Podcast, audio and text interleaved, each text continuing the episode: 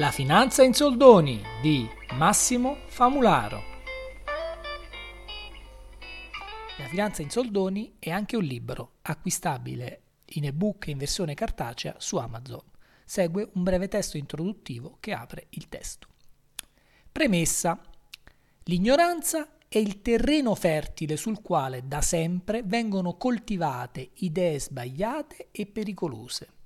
Le pagine più oscure della storia dell'Homo sapiens, dalla follia nazifascista alle persecuzioni religiose, sono il prodotto della fede cieca in idee aberranti che possono diffondersi e radicarsi anche grazie all'atteggiamento mentale di chi non conosce, pensa di non poter capire e di conseguenza crede.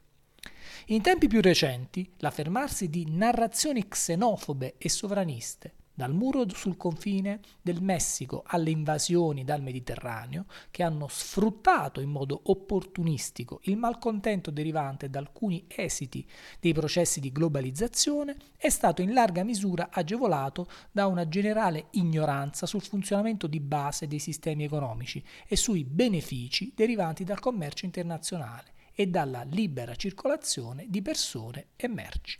Lo scopo di questo libro è spiegare in modo semplice le basi della finanza, cercando di veicolare i concetti in modo intuitivo, evitando per quanto possibile i passaggi troppo tecnici, attraverso capitoli brevi con riferimenti all'attualità e cercando di esporre gli argomenti in modo digeribile. Il libro è diviso in tre parti. La prima parte, intitolata Ripaga a noi i nostri crediti, parte dall'analisi e dal commento di alcuni dei principali temi di finanza pubblica, oggetto di maggiori fraintendimenti, disinformazione e rappresentazioni fuorvianti. La seconda parte, intitolata Come noi li ripaghiamo ai nostri creditori, che espone concetti di base della teoria finanziaria e cerca di spiegare con parole semplici quale accortezze osservare per operare in modo razionale e conveniente le proprie scelte di risparmio.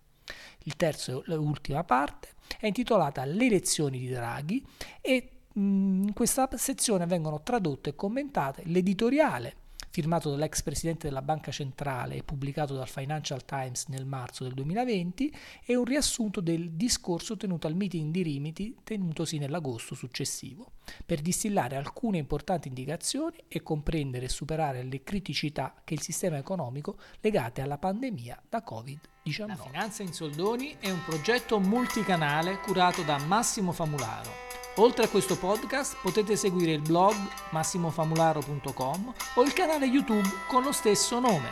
Se vi piacciono i contenuti lasciate un like e condivideteli sui vostri social. Grazie.